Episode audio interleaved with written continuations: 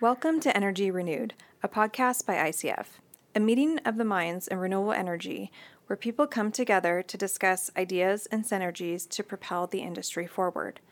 I'm Katie Janik from ICF and the host of Energy Renewed. ICF provides technical advisory services to lenders, investors, and project owners for renewable energy technologies and processes. In this podcast series, we will consider varying viewpoints, ranging from policy topics to equipment components. Welcome. In this episode, we are discussing Cape Software with Paul McGuire, one of the founders of Cape Software, and with Baldwin Young, partner and founder of CMY Solutions.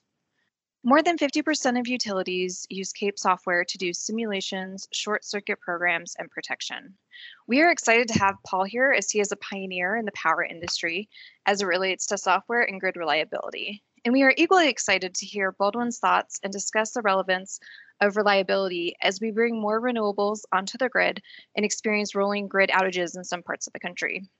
Um, Baldwin, will you take a moment and introduce yourself? Sure. Thank, thank you, Katie. Um, I'm I'm Baldwin Young of CMY Solutions, and uh, just quickly, I've just been in the industry uh, working on protection software, facility software, NERC compliance, and one of the interesting pieces that our world has evolved into is the data management of all of this um, this genre of software and the importance that it's going to be to us in the future here. So thank you for having me. Thanks for being here. And Paul, will you take a moment and introduce yourself? Uh, thank you, Katie. I would be happy to.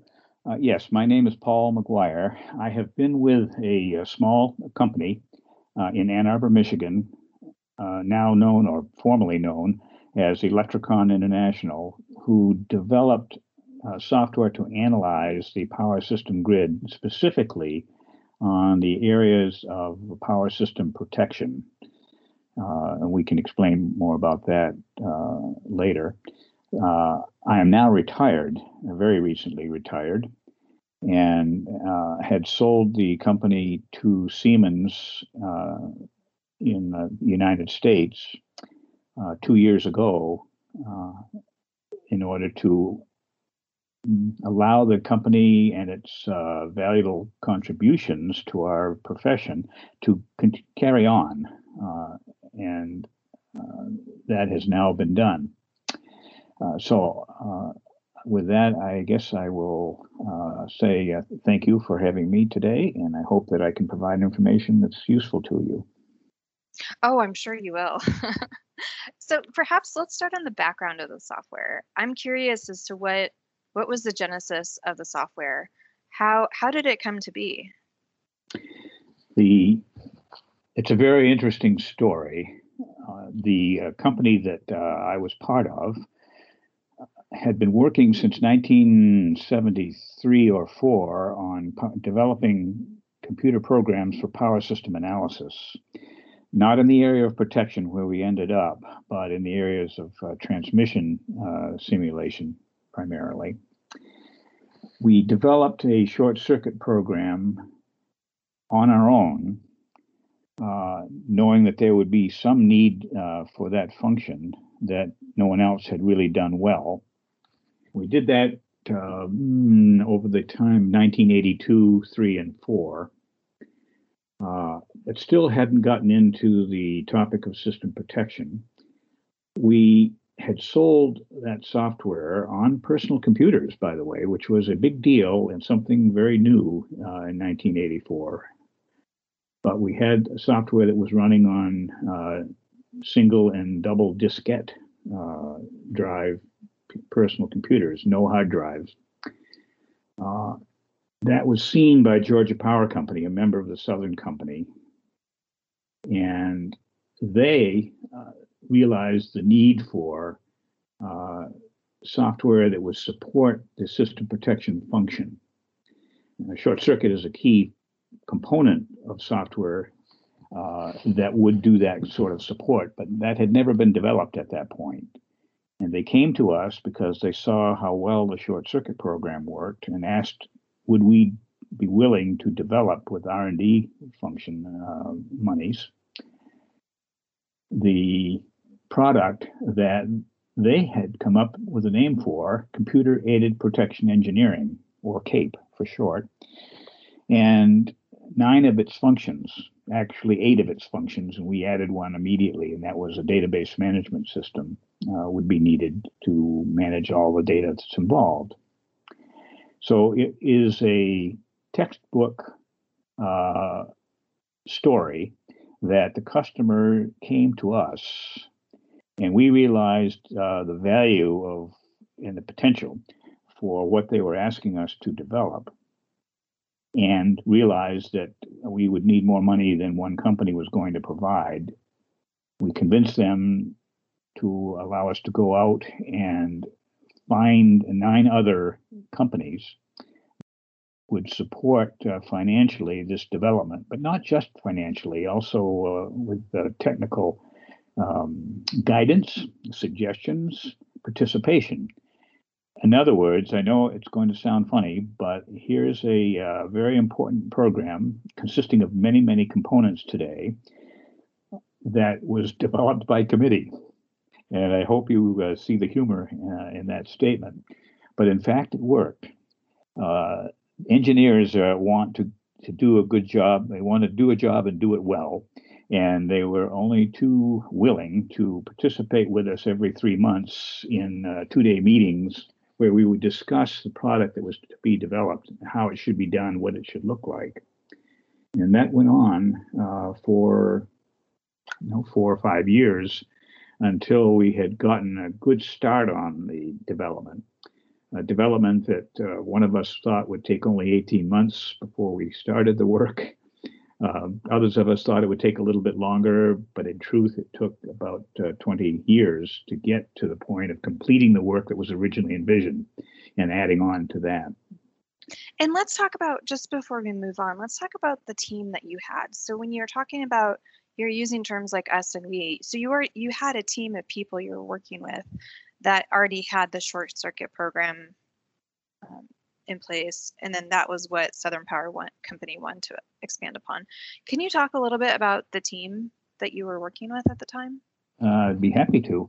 The uh, the miracle of it all was that we only went out and searched for one additional person beyond the people we already had. Uh, two of us had been classmates at the university of michigan in the graduate program in power system engineering there. Uh, another was in the uh, from England, uh, actually Scotland, and he his specialty was applied mathematics, not power systems analysis, uh, but became uh, a critical component of the uh, team. And there were uh, only others that we gathered along the way.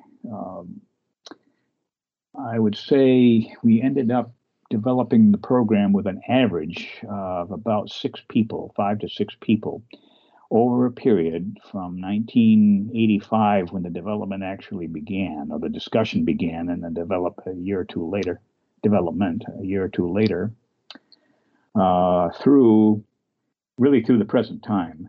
Uh, but through the core of the development, uh, that group of people uh, I would say that the uh, consisted of generally uh, post uh, PhD, uh, recent PhD uh, students uh, who come from all over. We have people on the team now from Mexico, yes, uh, who uh, was one person I'm thinking of was educated in northern Canada, if you can imagine that contrast three people from various parts of China, uh, two from India, uh, and then uh, some people who were actually born in the United States, such as myself. Uh, so it was really a, a coalition uh, of participants that we picked up bit by bit as we had room on the staff for them, but who uh, surprisingly had talents that were just the right ones that we needed uh, for the work. Some we didn't realize had it uh, until we got into the project a ways, but it was uh, amazing that just the right people came together to uh, to accomplish this. Uh, Katie, did you did you have any other aspect of the team uh, that you were interested? Paul, Paul, I had I, I had a question actually, two questions really. The first being, would you say was it mostly a democracy while you were pu- putting this together? Would you, or is it more?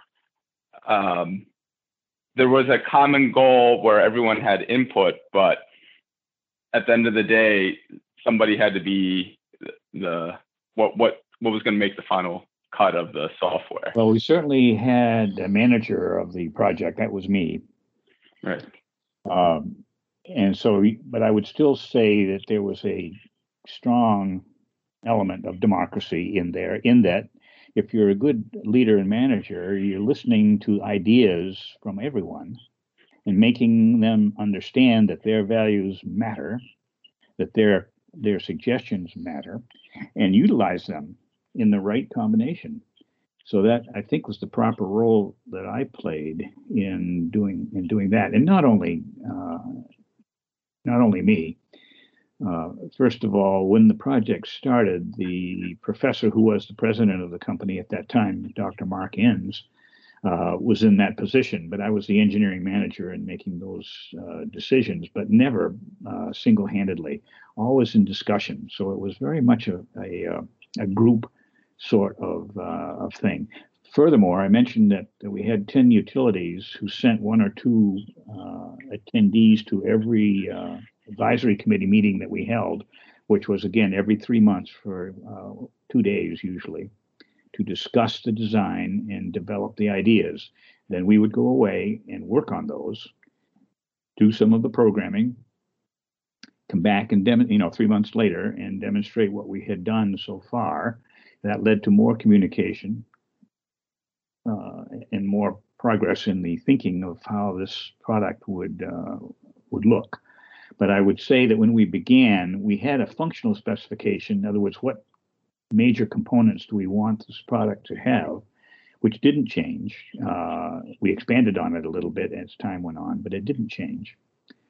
Uh, how we were to do it, that's something we had to, to do as we went along though we again had ideas based on work we had already done in the previous 15 years uh, in other areas of power system analysis. We could apply some of those ideas again, but um, no, it was an evolution and it was a, uh, a fortuitous one for all of us that we had the right people with the right attitudes uh, to make contributions to make it work there are all, all these people that he's mentioned if you go into detail not all of them are power people. So it was like the perfect storm of mathematician engineer you know uh, database guy. I, I think really paul i think that's understated of the success of CAPE. I probably do. We've always been that. We've never tried to boast or anything uh, only to show people by our actions and the product that we developed that uh, we were the ones to go with. Well, to me, it's it's foresight that you put together a diverse team.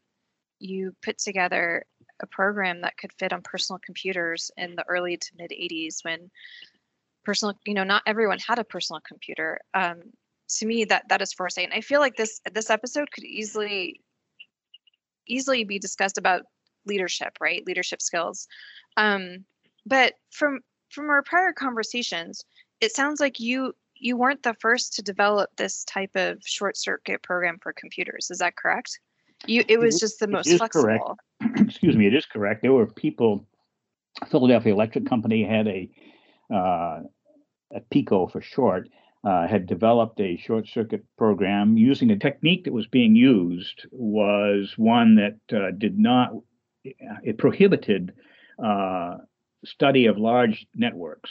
Uh, there are terms for all of this that I, I, won't introduce really, but you basically, in getting the calculation, would end up with a set of numbers that was so large to process that the calculation would be slow if you got to be more than about three, what we call 300 buses. Those are buses are points in a network that are interconnected by transmission lines and transformers. Well, you couldn't get larger than 300 without running into time problems.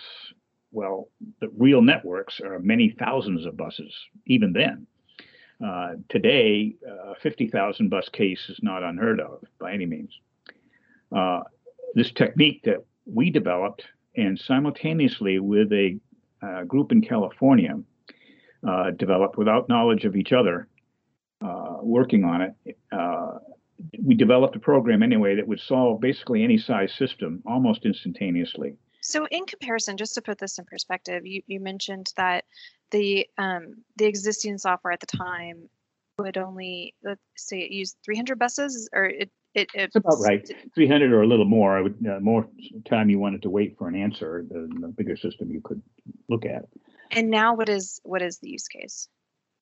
There really isn't a uh, limit anymore, but I would say our average customer has a system of about five to 6,000 buses. Uh, but many of them get up to 20,000 uh, buses, and some are up in the uh, level of even 50,000 uh, buses. And our vision is that uh, we should be and will need to be in the future looking at the a model of the entire North America. Uh, that, that is extraordinary to, that to could go be 100,000 buses easily. To go from such a small, um, I'm calling them use cases, but to go from such a small use case using 300 buses to, you know, 20, 20, 25,000. Yes, I, I think that's a that's a real like testament to how mathematical the model is at, at its core, right, Paul? Because yes, the math is what's is basically what's driving is, is the limitation. Um, Mark if I'm, if I'm under- he's you know the professor who founded us right. at Michigan, and uh, uh, another professor now, well, formerly he's retired too at the University of Wisconsin, uh, who was Mark's best uh, PhD student. Those two working together had the ideas uh, and the vision uh, that we needed to have a program that could handle much larger systems.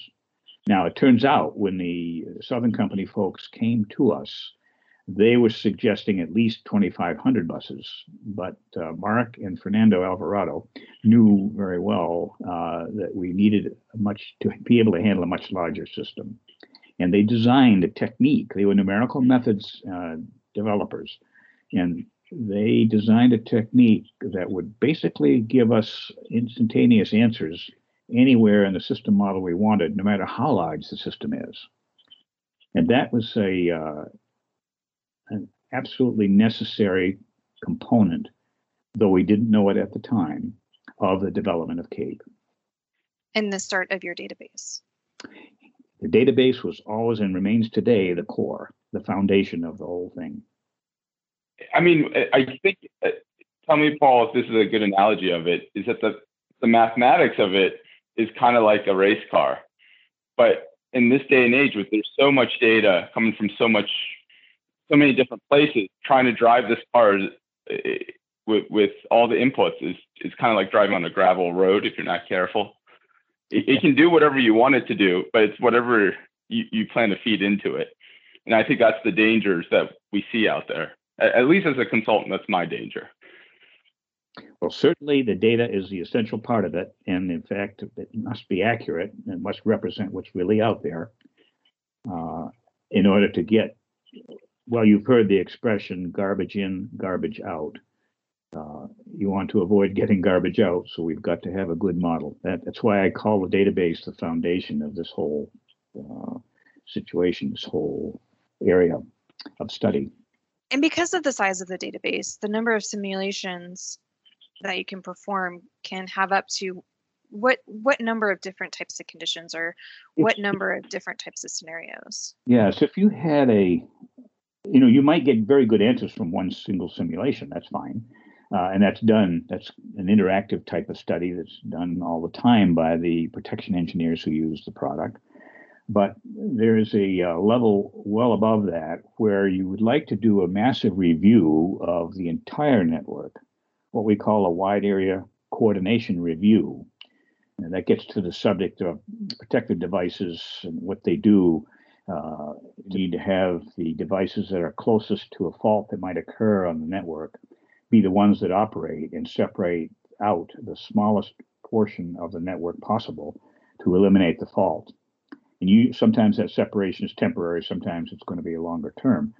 Uh, but if you're trying to to find all those situations that could happen in your network and want to evaluate will the protection that we have designed into this system be adequate in all cases that we can think of. Now you might be talking uh, as somewhere in the range of 500 to 1,000 studies per transmission line. And you may have, uh, at, even at just at the high voltage levels, uh, you might have 500 to 1,000 lines to deal with. You could imagine getting a thousand times a thousand cases to study in order to accomplish that wide area review of your whole protection system. That's not something that's done in the blink of an eye. Uh, it could take uh, weeks and months uh, to do, and it does. And we know that that's too slow, and we need to do it much, much more of the studies, uh, many more of them, and, and do them much faster and we are in the process of rewriting the program to make it faster but and, and also utilizing multiple computers simultaneously to accomplish the job. Um, so that's where the million number could easily come from.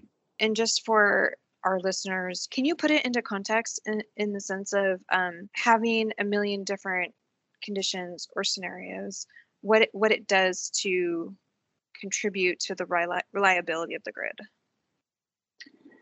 well, I can tell you what our contribution is. Uh, to, to increase the reliability of the grid, one has to have a protection system that will do what I was just saying before, and that is uh, detect the presence of the fault and take an action that has the minimal effect on the customers who are using that grid. That is, that get their uh, power, their energy from the grid.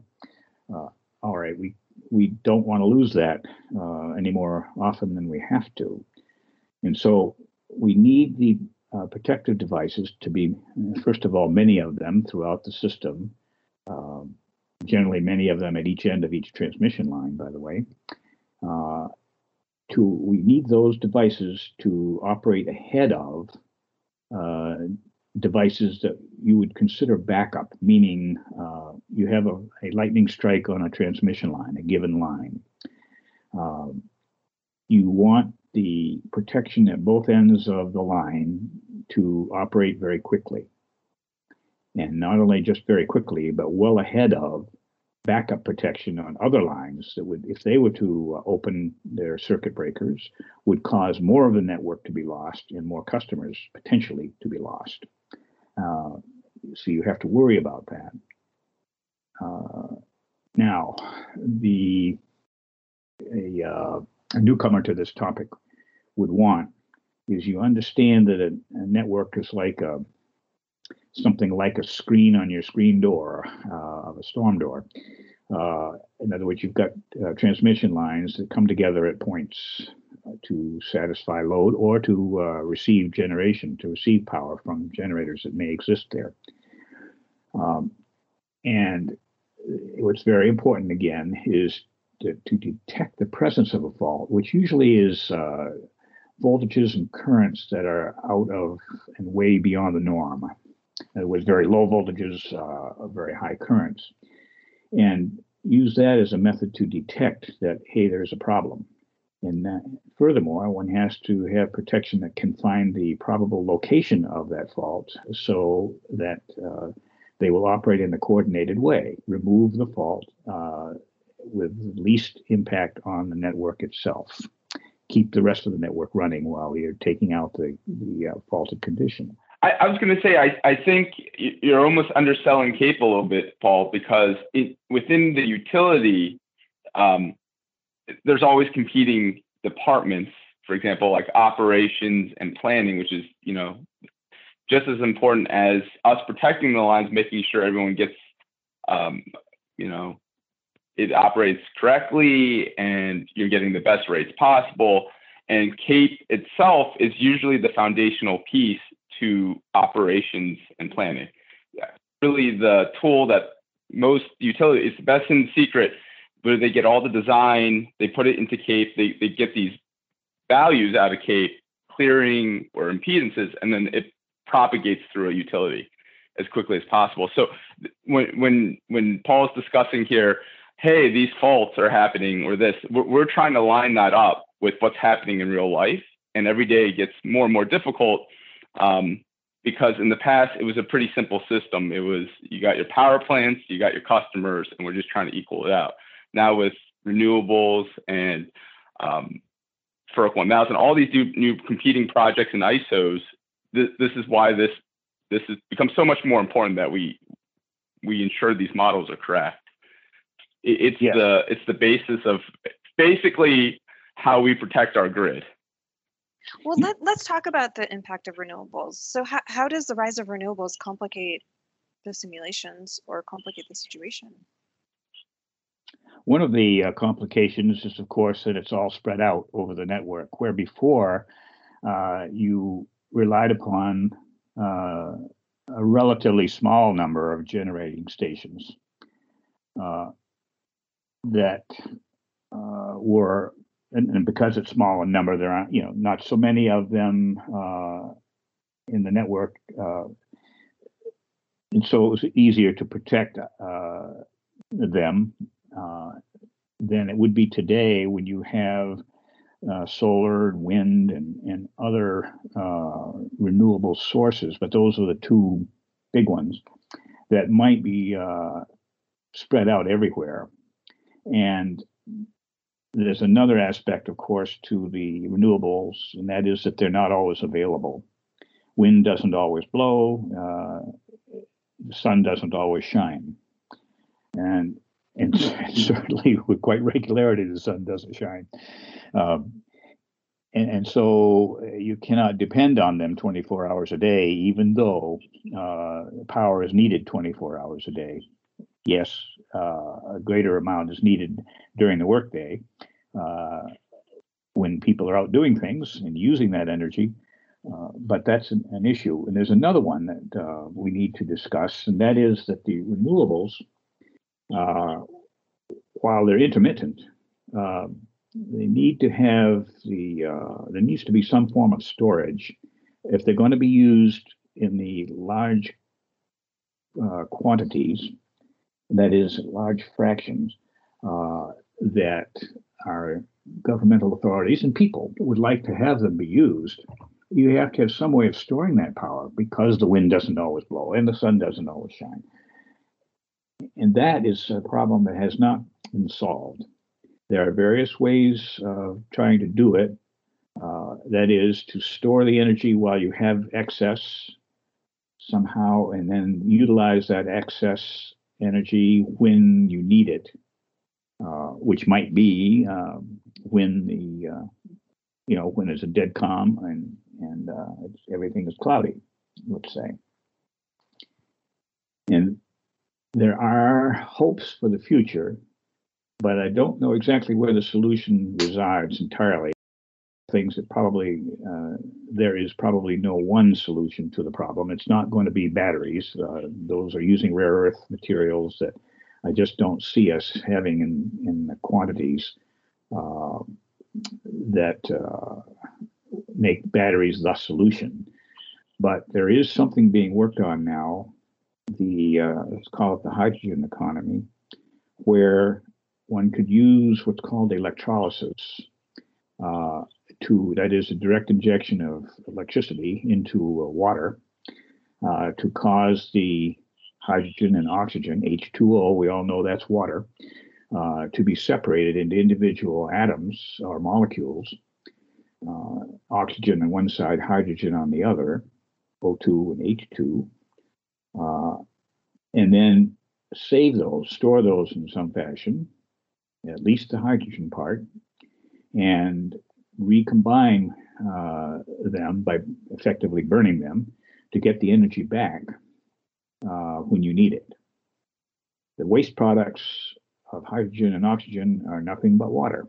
And so it's very attractive, but it hasn't been perfected uh, yet, even though electrolysis has been around for a very, very long time. And the idea Uh, we all did it in high school uh, chemistry lab classes, uh, but doing it in a commercially effective way has not uh, not been accomplished yet, but has is being worked on for sure.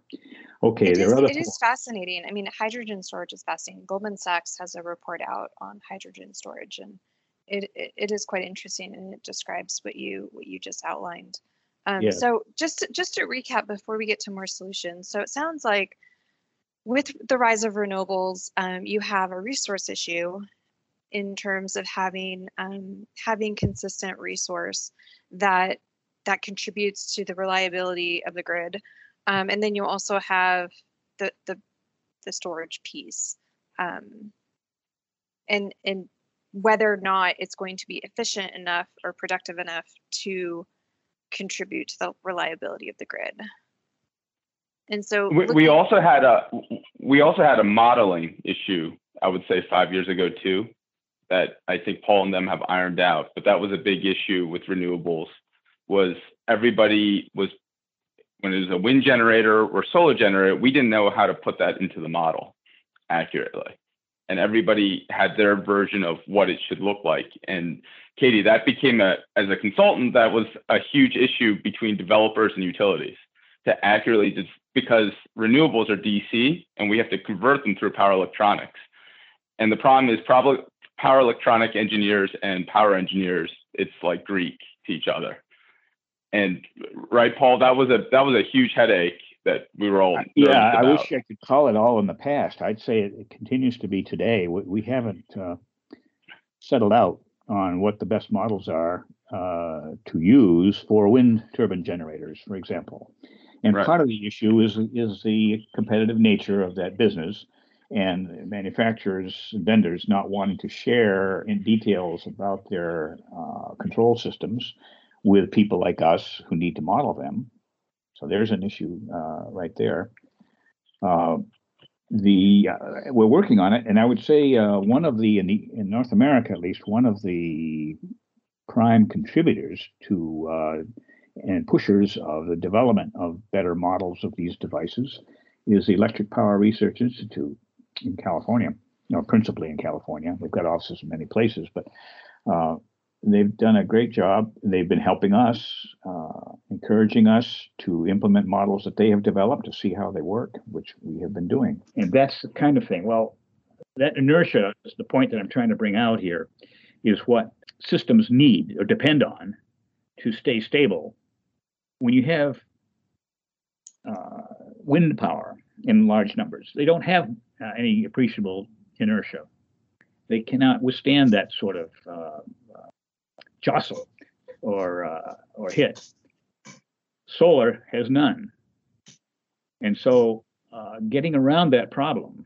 Uh, in other words, you're losing inertia as you retire these coal plants or other large, certainly nuclear plants with the large generators that they have, have a lot of inertia, a lot of weight uh, behind them, and they can withstand uh, perturbations.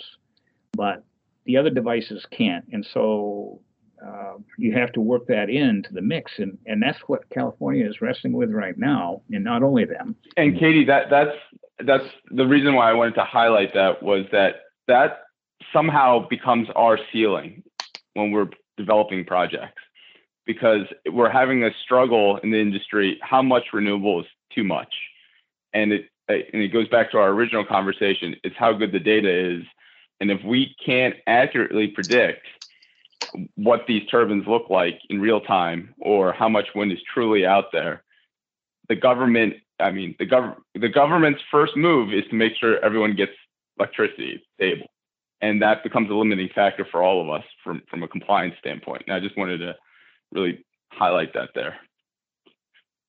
And we're already seeing that right? I mean this part of part of um, what you both are describing i mean california is seeing this with the wildfires it's also seeing this with um, rolling brownouts or outages Yes, either caused directly by the fire or uh, as a uh, well a method of trying to minimize the outbreak uh, of fires. Because certainly uh, you probably have all ex- seen or heard of uh, you know, a transformer uh, self-destructing somehow and causing a lot of sparks or fault, whatever might cause the fault. Uh, might be a tree, uh, might be lightning, but whatever does, uh, there'll be sparks associated with that, and therefore a fire that can start. And that's been an issue. So there's been um, preemptive outages uh, forced upon the populace uh, by the electric utility to uh, save them from worse uh, situations than simply not having power. Uh, so you're facing that, uh, and I'm sure not just in California, just they're in the news all the time about it. I, as someone that survived the wildfire last week out here, um, which got closer to home than I really wanted I ever wanted to imagine. The one thing that I, I started to recognize about it was the amount of time to discover the location of where we caused this fire.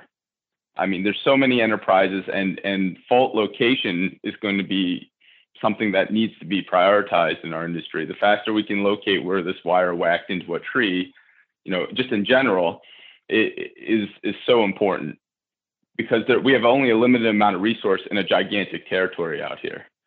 Um, so we can't be everywhere. And is, is that how do you model that correctly? What what new technologies come in that we can chase that down?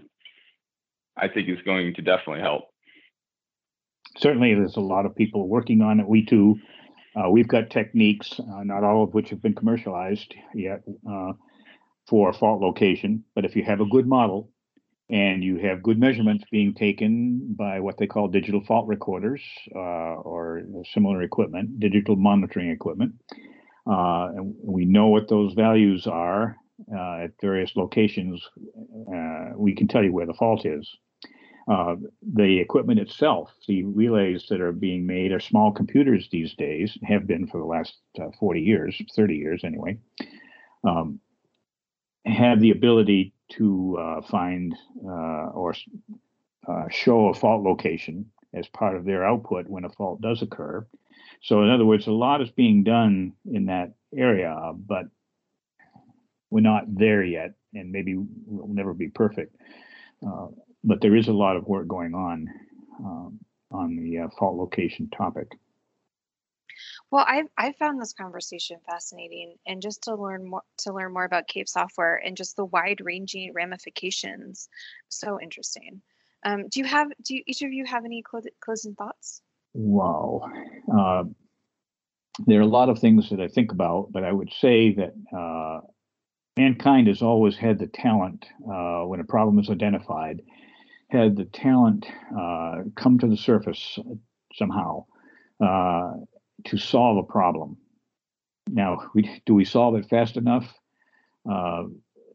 No engineer is ever satisfied uh, with that response, because the answer would be no, you don't solve it fast enough. But uh, we do get there somehow. And so I think while there are definitely challenges constantly awaiting us, that uh, we also have the talent of our people.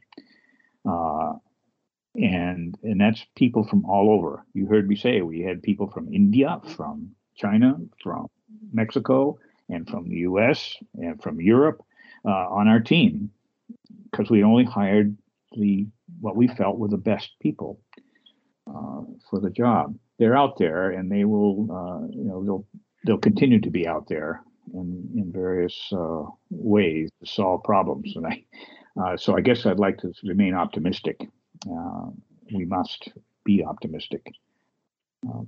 That, that's my contribution from the engineering point of view. Thank you. I like that. That's very well rounded.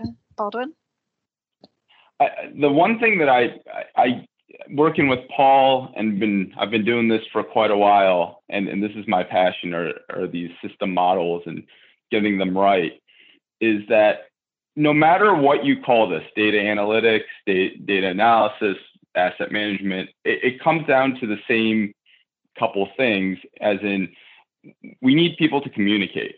Different departments, as the workforce labor is getting smaller, to Paul's point, we need people from all angles to help us solve this problem.